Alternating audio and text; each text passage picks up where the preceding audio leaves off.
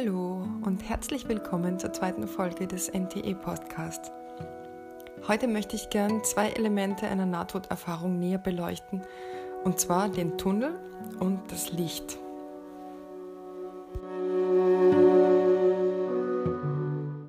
Ich lese jetzt den Bericht von August, der einen Herzstillstand hatte. Ähm, anscheinend war er dann noch ein Kind, er schreibt nicht, wie alt er da war.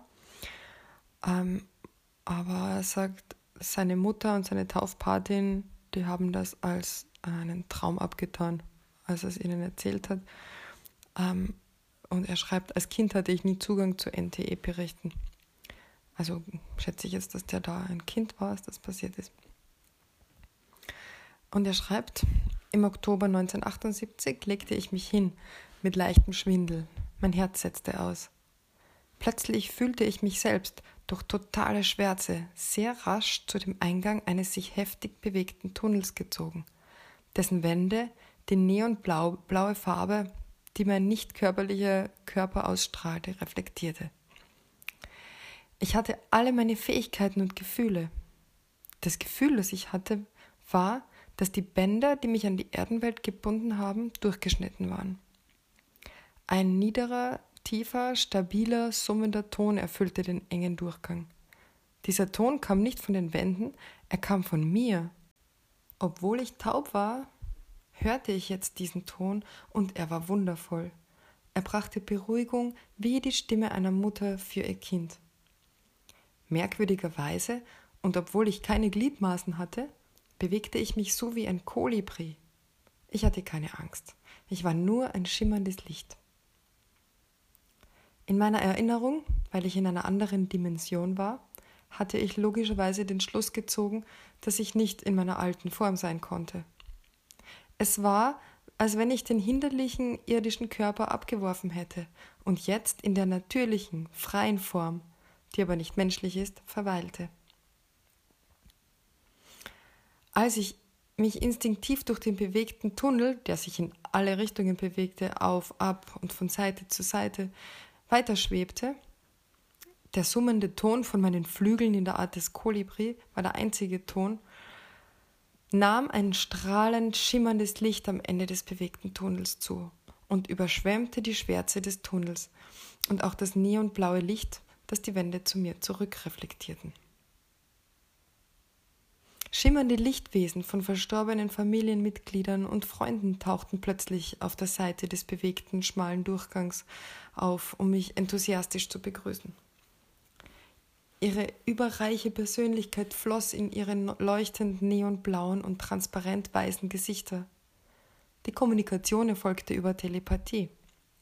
Entkörperte Stimmen grüßten mich, wühlten meine Emotionen auf, als ich hören konnte wie eine normal hörende Person – und ich begann, klare, schwebende Blasen zu sehen.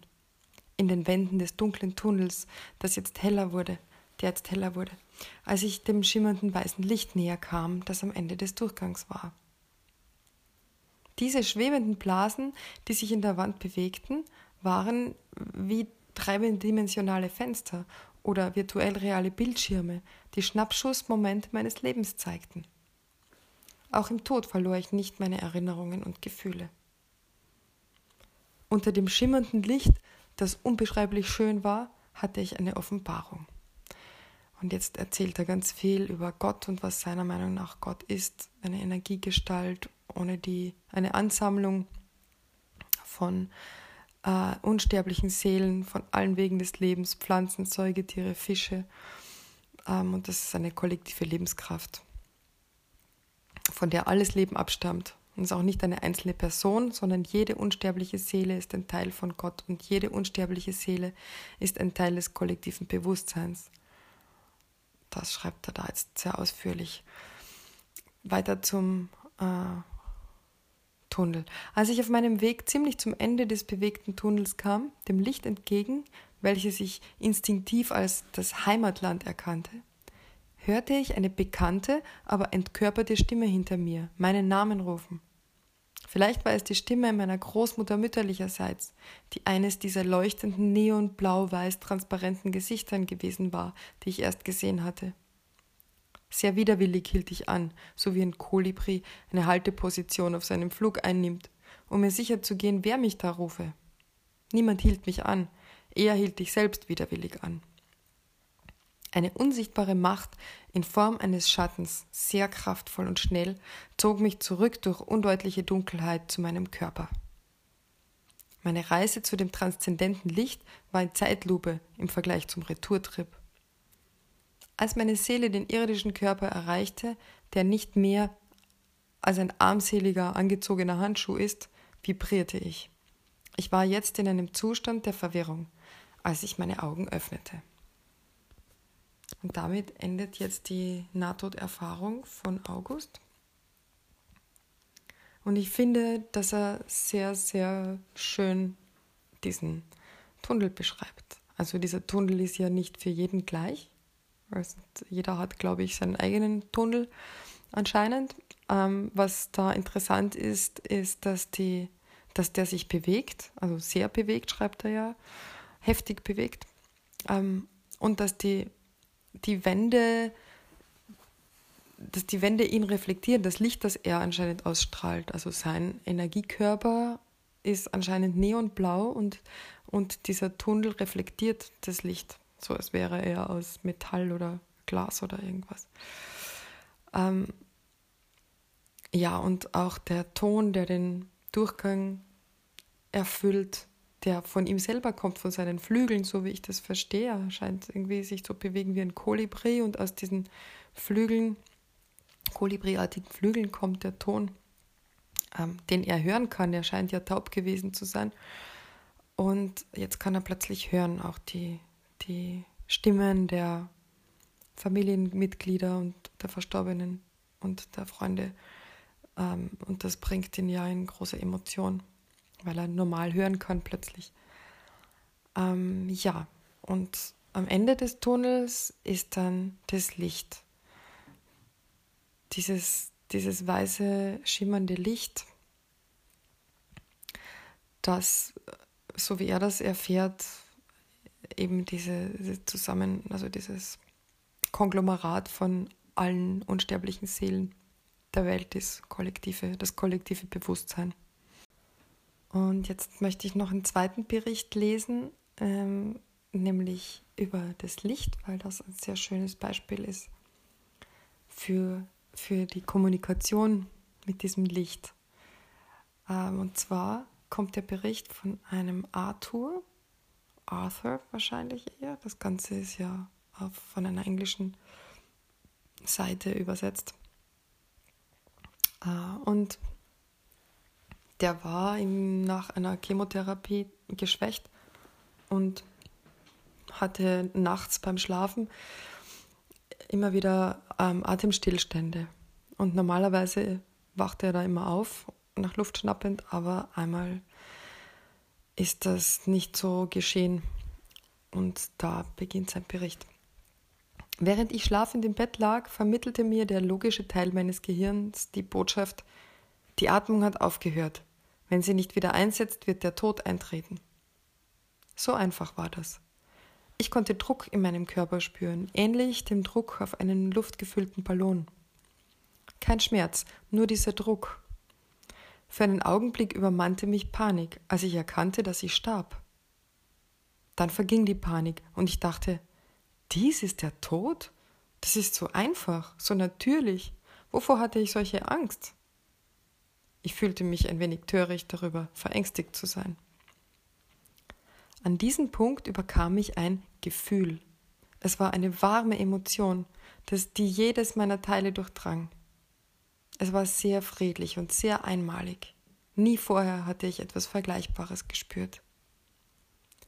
Dann fühlte ich, als läge ich auf dem Rücken in einem Wasserbecken. Ich begann langsam nach unten in das Becken zu sinken. Es schien dunkel und leer zu werden. Einen Moment später wurde es hell sehr hell. Da war ein Objekt vor mir, das aussah wie die Sonne. Seine Helligkeit war so intensiv, aber sie verletzte meine Augen nicht beim Hineinschauen. Plötzlich begann ich Dinge zu verstehen. Ich verstand, warum ich Krebs hatte und warum es für mich so wichtig war, Krebs zu haben. Es war in der Tat so wichtig für mich, dass ich es auf keine andere Weise haben wollte. Aber ich kann nicht erklären, warum es wichtig war. Ich verstand es einfach nur. Dann sprach das Objekt mit mir. Es sprach in Englisch und klang genauso wie irgendeine andere Person. Es sagte, Hallo Arthur, ich bin so froh, dich zu sehen. An diesem Punkt sagte ich etwas aus meiner Vergangenheit, worauf ich nicht sehr stolz war. Dann sagte das Objekt, Du mochtest es nicht, nicht wahr? Ich antwortete, Nein, das tat ich nicht. Das Objekt sagte dann, Ich dachte auch nicht, dass es so wäre. An diesem Punkt entstand eine imaginäre Linie vor mir und ich wusste, wenn ich sie überschritt, so könne ich nicht wieder zurück. Ich zögerte. Das Licht sagte dann, was machst du? Ich antwortete, ich sterbe.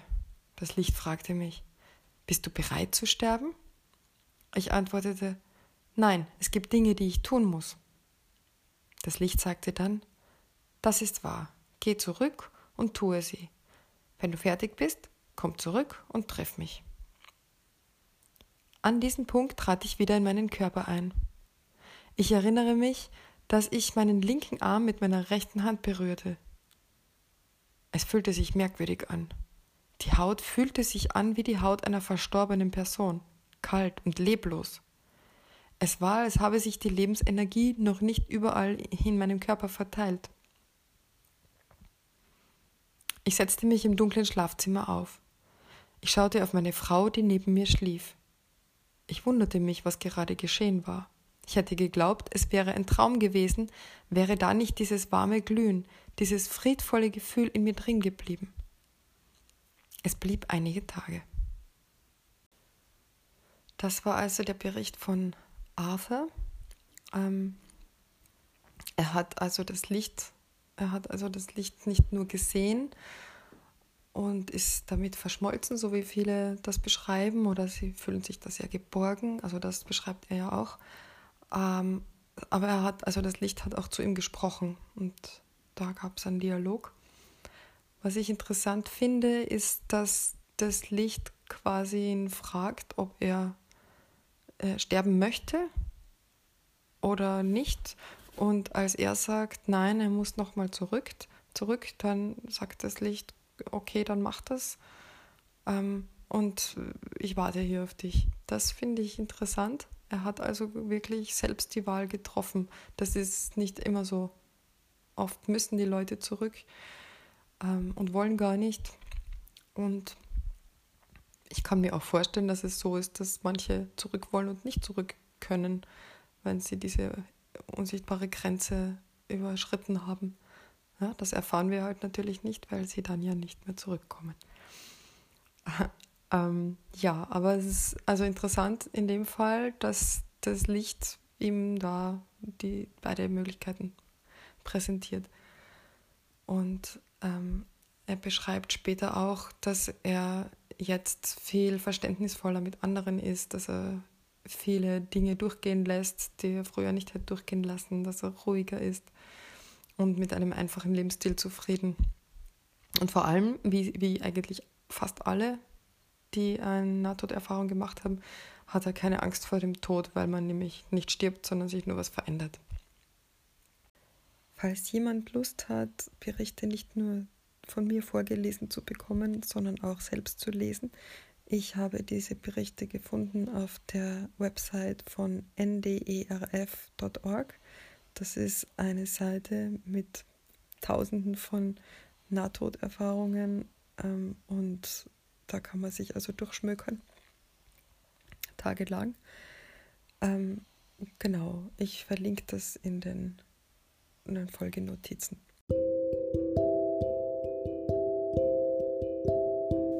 Das waren die beiden Nahtoderfahrungen, die ich heute teilen wollte. Einmal zum Thema Tunnel und das andere zum Thema Licht. Vielen Dank fürs Zuhören und bis zum nächsten Mal.